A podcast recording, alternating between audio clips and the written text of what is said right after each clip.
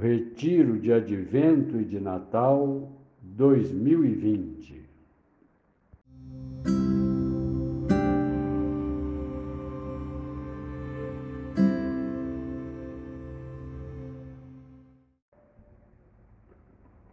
Como fazer a revisão da oração? Primeiro, depois de cada tempo da oração, faça a revisão geral de tudo o que aconteceu na oração. Depois dessa revisão, pegue o caderno, o caderninho que você deve ter à disposição, e anote Anote né, como foi a sua oração pessoal, como você se saiu na oração.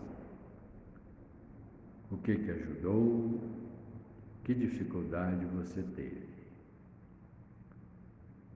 Depois, num segundo momento, anote aquilo que lhe pareceu mais importante para o crescimento na fé e para a sua prática da palavra de Deus na, na vida.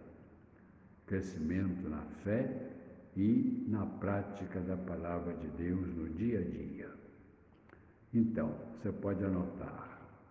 Que palavra de Deus mais tocou você? Um versículo, uma palavra nesse versículo. Anote aí no seu caderno. Depois, que sentimento esteve mais forte na sua oração? Alegria, tristeza, ânimo ou desânimo? Paz, ou se por acaso você se sentiu inquieto, incomodado.